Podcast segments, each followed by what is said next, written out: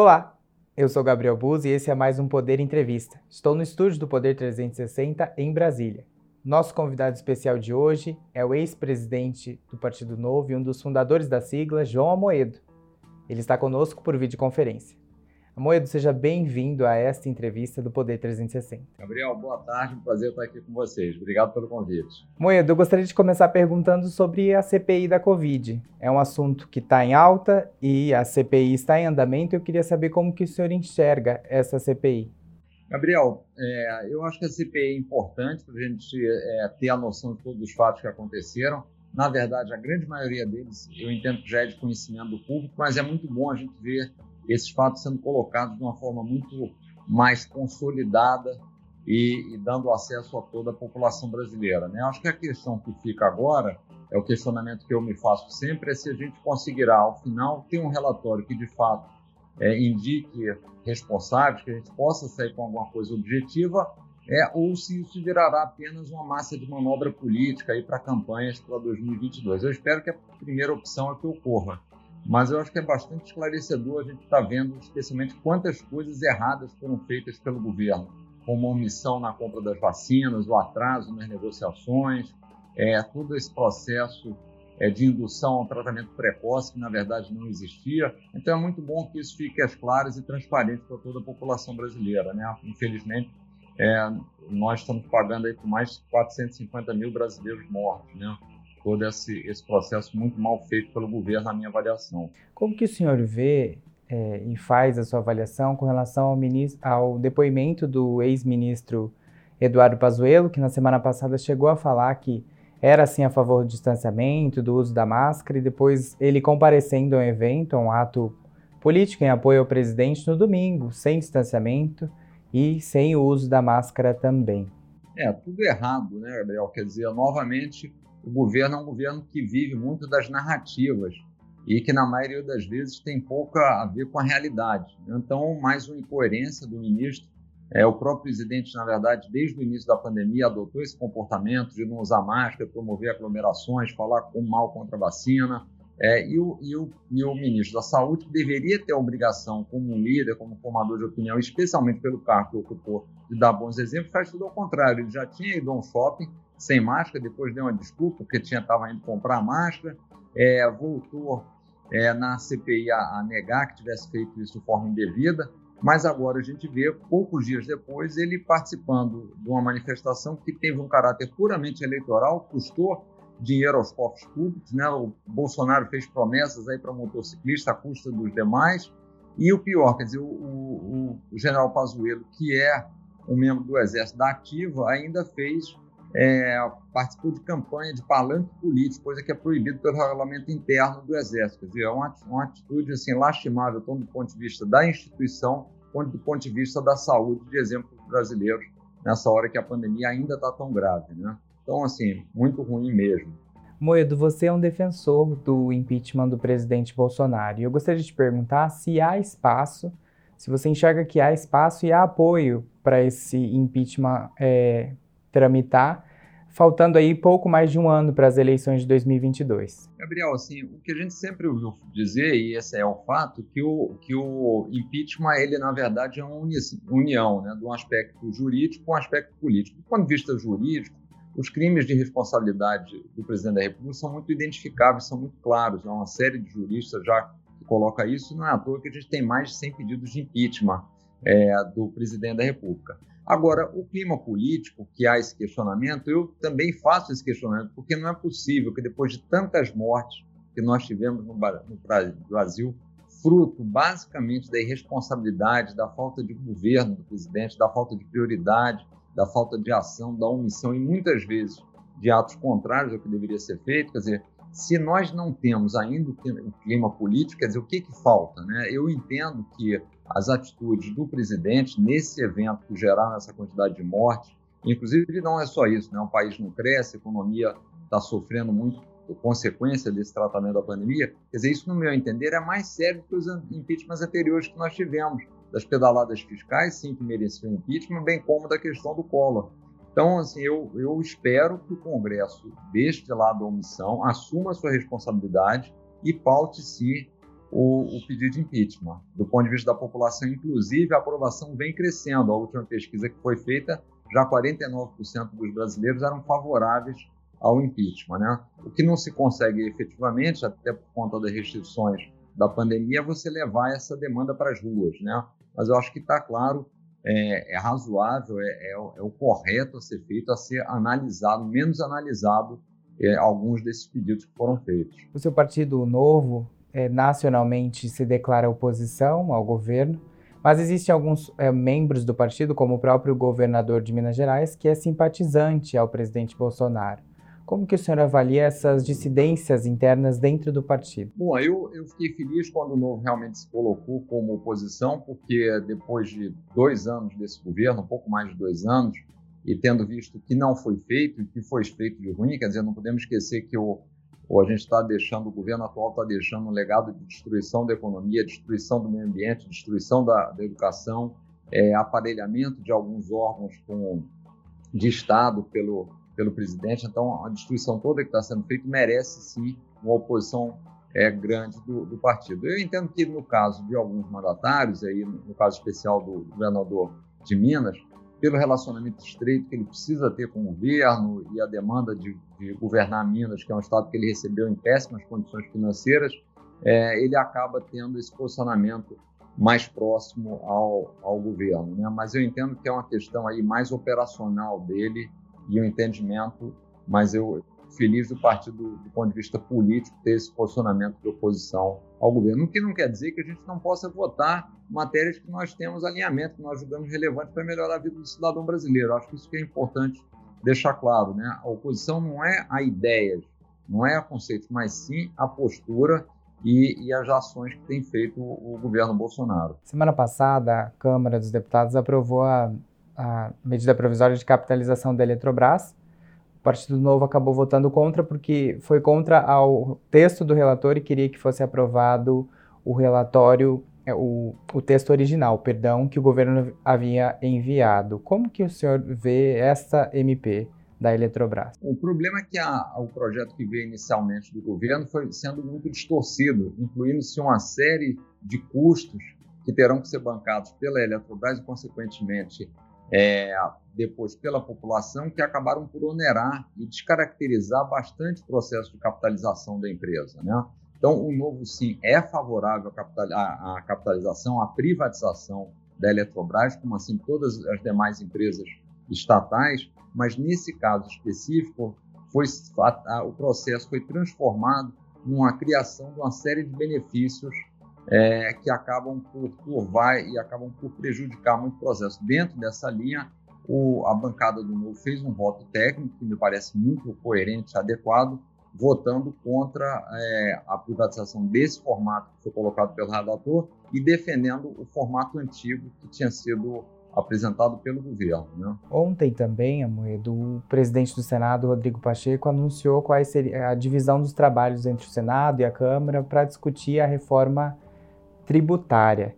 Eu gostaria de saber como você avalia essa reforma que vai começar a ser discutida em ambas as casas a partir de agora? Eu acho importante a gente voltar é, no modelo que havia sido proposto lá atrás, com a linha que havia sido mencionada pelo economista Roberto Api, que era uma, uma consolidação de cinco tributos num só. Né? Você traria, de fato, simplificação ao modelo brasileiro, onde você tem várias alíquotas de IPI, uma série de, de tributos em cascata, é uma complexidade enorme que faz com que o Brasil seja o país que gasta mais horas para calcular a carga tributária e deixa não só o nível de ineficiência, ataca a nossa produtividade, como também incertezas jurídicas muito elevadas. Então, eu entendo que esse modelo de concentração de cinco tributos em um, é, sem de fato a volta do CPMF, que é um, é um tributo nefasto e já se mostrou totalmente ineficiente e é contra a produtividade, é contra o ganho de escala que se precisa ter.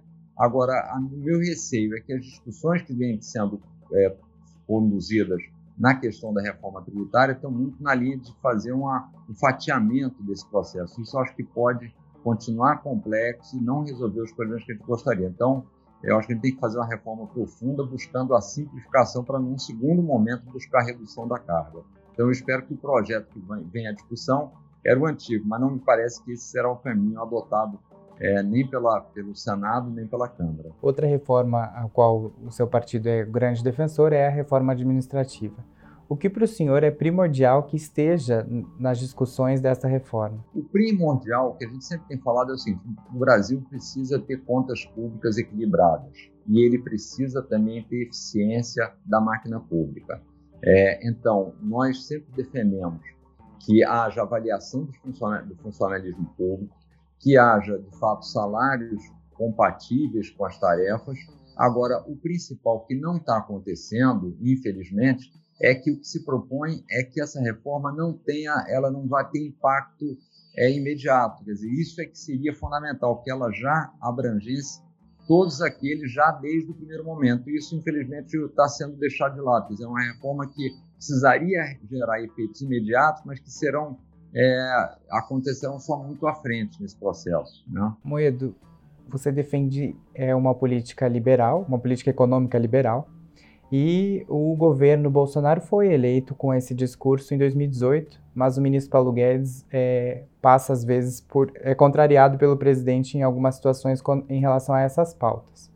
Eu gostaria de saber como que você vê a atuação do ministro e a política econômica do governo Jair Bolsonaro. Olha, o, o ministro Paulo Guedes, durante a campanha, inicialmente no governo, é, colocou pontos muito alinhados com o que a gente pensa no novo, a ideia de responsabilidade fiscal, abertura da economia, privatização de empresas, mais liberdade para os empreendedores, essa questão mesmo que a gente estava conversando agora de uma, de uma carga tributária mais simples, mas infelizmente, quando foi para o lado da implementação, ele deixou muito a desejar. É, fora a reforma da Previdência, que já vinha sendo, vinha sendo já desde o governo Temer e quase foi aprovada lá, é, a gente não teve nada de muito relevante. E, e eu vejo o, o, ministro da Economia, Paulo Guedes, às vezes muito otimista, né, com muitas promessas. Eu sou da tese que gente deve prometer menos e entregar mais, e não o contrário. Né? Então, o ministro já várias vezes faria reforma. Ontem mesmo ele deu uma entrevista dizendo que o Brasil está é, tá tendo muito sucesso no combate à, à, pobreza, e não é isso que os, os, números mostram. Os números mostram ao contrário, que o Brasil hoje está com 14,5 milhões de famílias na extrema pobreza, que a gente tem 19 milhões de brasileiros passando fome. 116 milhões não sabem o que vão poder comer no dia seguinte. Então, assim, a visão hoje é, do ministro, no meu entender, está muito equivocada.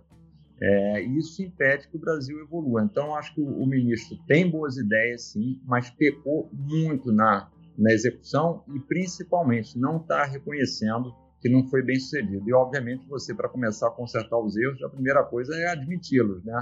E o, e o ministro Guedes não tem feito esse dever de casa. Então, é, eu hoje é, faço uma avaliação bastante negativa da atuação do Ministério da Economia no governo Bolsonaro. Falando sobre eleições agora, em 2022, o senhor será candidato ou pretende se candidatar a presidente novamente? Olha, eu, eu tenho dito que a minha prioridade é, em 2018 era tornar o Novo mais conhecido, sair como, como candidato para isso. O partido estava ainda iniciante, mas agora, em 2022, é, dada essa polarização que as pesquisas têm apontado né, entre Lula e Bolsonaro, que na, na, na minha avaliação são dois líderes muito semelhantes, com discursos populistas, é, na verdade, a gente precisaria ter uma outra opção para não colocar o Brasil novamente em alguns anos de atraso. Então, a minha prioridade é trabalhar para isso. Se isso significar sair candidato, eu estarei disposto. Se isso significar apoiar outros, também será um caminho. Então, é uma coisa que para mim ainda está ainda tá indefinida. Quer dizer, a missão maior hoje